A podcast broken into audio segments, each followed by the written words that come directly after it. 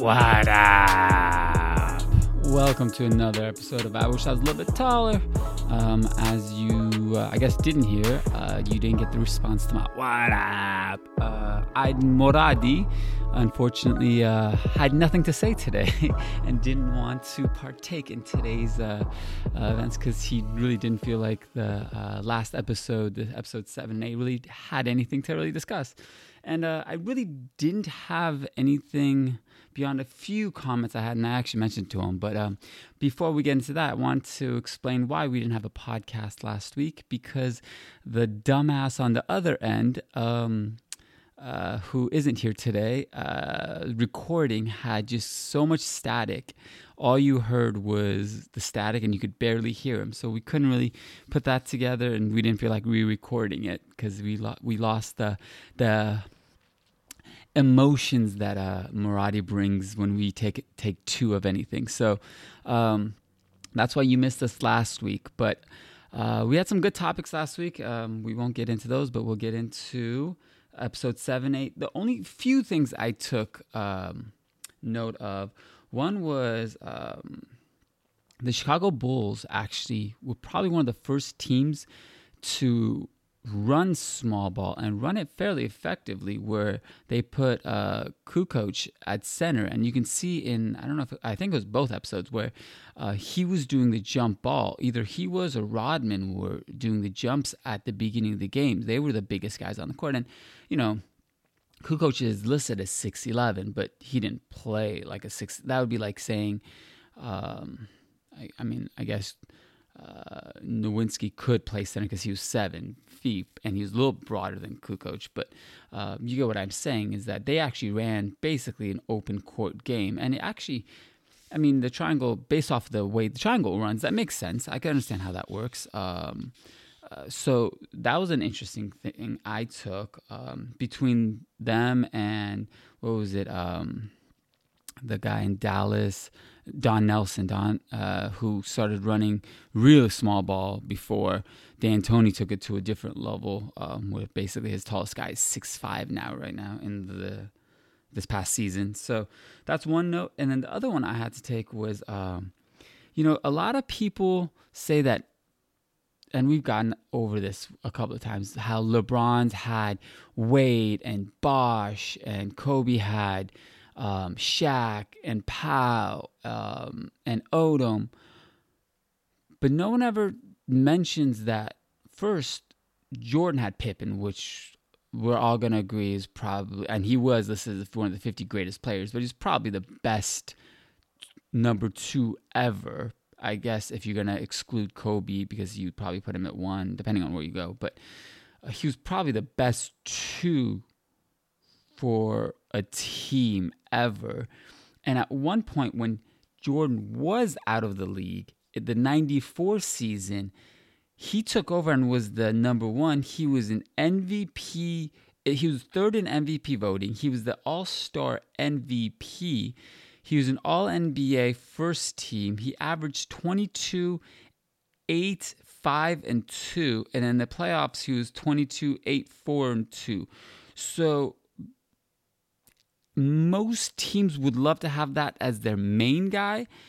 And he was okay with being the two when Jordan came back because that's just the personality he was. And one thing I take from this is that some at some points you feel like in this um uh what's it called the last dance that he's kind of the bad guy because he sat out on that um inbound play that they discussed but Scottie's probably the one that sacrificed the most out of anybody to be successful, knowing that, you know what, if I take a step back and if I don't, if I, you know, kind of facilitate and if I run things and, and I do everything else and let Jordan be Jordan, we're going to win. That's a, that's a very unselfish act. There are very few players that can do that. Golden State has a couple of those where they, you know, Clay takes a step back. He could probably go on Phoenix and be, you know, if he was on Phoenix, he'd be averaging 30 some points a game because he would shoot 40 times a game. There's nobody in Phoenix that's going to stop him, but he understands his role and he understands how he can be more effective. So, um, that's one thing. That's another thing I took. Um, beyond that, there really wasn't much to go into. There wasn't uh, pretty much we all have seen or uh, heard stories about um, most of the things that they're covering right now. Um, and then in the current NBA, um, you know, there's a lot of talk from ex NBA players of how the season should end and they shouldn't start. Um, and I mean, obviously, they're they're just commentators and they're just giving a point of view. But it seems like that the current NBA players and at least the um, the stars, the ones that I guess have a voice, are um, suggesting or implying that they want the season to start up again and go, which I mean, for all of us, it would be fantastic to get fucking a little basketball going because anything right now, I mean, anything besides a sitcom or a movie, some live action would be amazing to just watch. I don't even care if there's fans there. It really doesn't change the fact that I just want to see some athletes and some talent get on the court and play. Um, I don't know about wherever you guys are, but right now around my neighborhood, all the basketball courts, um, the rims are taken down. So you can't even go out there and shoot. Even if it's a half court and nobody around, you can't even, you know, take your ball out and th- take a couple of shots up, uh, throw up a couple of shots. So um, I'm just itching to get something going uh, to watch. Um, beyond that, um, there was uh, another new announcement that was interesting, and uh, Wilson, Wilson, um, basketballs will be implemented into the 2021 22 season. Um, Spalding's contract, I guess, ex- will expire next year after 37 seasons. Um, and and uh, what's it called? Wilson will take over, which that that I think you know it's a small change, but I think anybody that's a basketball player that's played with those two, you definitely know the difference. You definitely know the feel of the two. And um, it's just going to be interesting to see how the players will uh, feel with playing with that new ball, with that new Wilson ball. Um, that that's uh, I'm actually yeah. It's kind of remember back was it early 2000s when uh, when they tried to change the ball uh, to the other f- material. I can't remember what year it was, but it lasted maybe a month and then they slowly phased it out because uh, players were saying they were getting blisters and um, and all that stuff. It, it's just it just players were complaining so much that they slowly phased it out.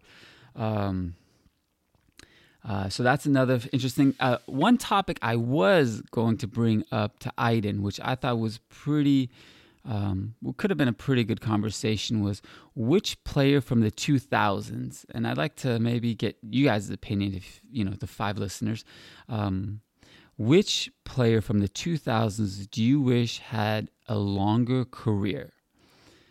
Jay Williams from Duke, who played for the Bulls and had the motorcycle accident. Uh, Andrew Bynum with the Lakers and his knees once he got traded to the 76ers. I don't, I think he played maybe a handful of games before he got he just kind of bounced around. Uh, Greg Oden, who basically was just shattering from the moment he came into the league. Brandon Roy, who's unfortunately passed away a few years ago, but um, he had just had horrible knee injuries. Uh, Gilbert Arenas, who was in the league for a decent amount, but yeah, his career ended with just injury after injury. Or Yao Ming, uh, who was just, I mean, his feet couldn't, were just constantly breaking on him. And so, out of those three, who do you think, or who would you have wished had a longer career? I think for the impact, it was Brandon Roy because I, I, can just remember game winner after game winner. He was the original Lillard. He was, I feel like Blazers have had those type of guards for the last 12, 13 years between Lillard and Roy where they just drafted these guys out of kind of nowhere, um, and they've become these solid, very good players who make all stars, who all star level. Um, I was never really a fan of Gilbert. Uh, I understood his he was talented as hell. Jay Will, I mean, you, I didn't follow the Bulls very much then, so I don't know much about him. Greg Oden, I always just felt bad for him. I, I, he was he seems like such a nice guy, and he just his body couldn't hold up to his his weight and his um. It's just unfortunate. I, I I would have liked to see him play, but I don't think he would have been as fun to watch. Um, and as impactful as Brandon Roy was in his short career. Um, and the last thing I'll get to today, which was an interest, interesting topic, which I might bring up next week with Aiden, was the top 10 players in NBA history, according to the ESPN NBA Rank Expert Panel. So these are pretty much like whatever uh, journalists and uh, probably uh, beat writers and uh, some insiders. I don't know. I don't. I don't know if they are going to go into the GM aspect of it all. But these are the top ten players of all time, in order from ten to one. Actually, one to ten because we already everyone assumes who the number one is. It's MJ. MJ is number one. Surprised. I I was surprised. Um, was LeBron James was two. Um, actually, a lot of these I was surprised. Number three, Kareem. Number four, Bill Russell. Number five, Magic. Number six, Wilt. Number seven, Larry. Number eight, Duncan. Number nine, Kobe. Number 10, Shaq. I was very surprised um, that Kareem was as high as he was. I thought Shaq would be higher than him. Um, I thought um, Kobe would be higher than him. I was surprised LeBron was at two. Um, but to say all that, one, two, three, four, five, six of the 10 are Laker players. It's all you need to know. It's the Lakers are the best team ever. Celtics have two, and one of them played in an era where there was like eight teams, and that's why they won so many championships in a row. Um, so that was a. Uh, MJ, you know, no one's to argue on that. MJ was the first, but I, I was really interested from two to 10. Uh, I was surprised that Shaq, or uh, I was surprised Kobe was so far down. I think um, it's funny because you see the top five, four four of the five are at least 20 years out of the league. And the only one that's still in the league in the top 10 is LeBron, and he's number two. So, do you think LeBron could surpass MJ? Because he's still got, what, two years, three years left? I mean, he could pull you know, uh, uh, this season, he, you know, the way things were going, they could potentially be a finals contender, championship uh, winning team, and then he'd have maybe one more, two more seasons. Um, he could surpass, or he could tie Jordan for championships. He could, he's he's passed Jordan in uh, points. He's probably going to get be top five in points, rebounds, top ten in, uh, or I'm sorry, top five in points and assists, probably top ten in rebounds. Um, I don't know. I, I, I, there's there's a legit argument for if he's number two right now, where he could be when his career is over, because the other nine are done. The other nine, you know, Kobe was the last one out of this group, and he played what three years ago now, four years ago. So, um, that was an interesting uh, list, and I, I kind of wanted to get Aiden's perspective, and maybe I'll bring it up. I know he's going to be biased, never um, bow down to the fact that uh, Jordan is ever going to be anything besides number one. Um, and in fact, he's probably the reason he probably didn't want to come on because he was probably still crying in that scene of Jordan crying, because you know he's just he's a little baby and uh, he can't hold his emotions together because he's seriously obsessed with MJ. Um, actually, another one for that, I guess the two, it would be more 2010s, would have been Derrick Rose um, in that list. But that's, I guess, I'm assuming, yeah, that'd probably be more 2010s than would be 2000s. But beyond that, guys, don't have much else to say. Um, hopefully, you guys enjoy this podcast. Crumbling up my notes, um, tossing them away because we are done. Thank you for listening. If you know my opinions are right and you know Aiden was too scared to come on to argue with me today, please uh, get on there and let us know. Hopefully, you enjoy the rest of your day. Be safe, and we'll talk to you guys soon. Peace.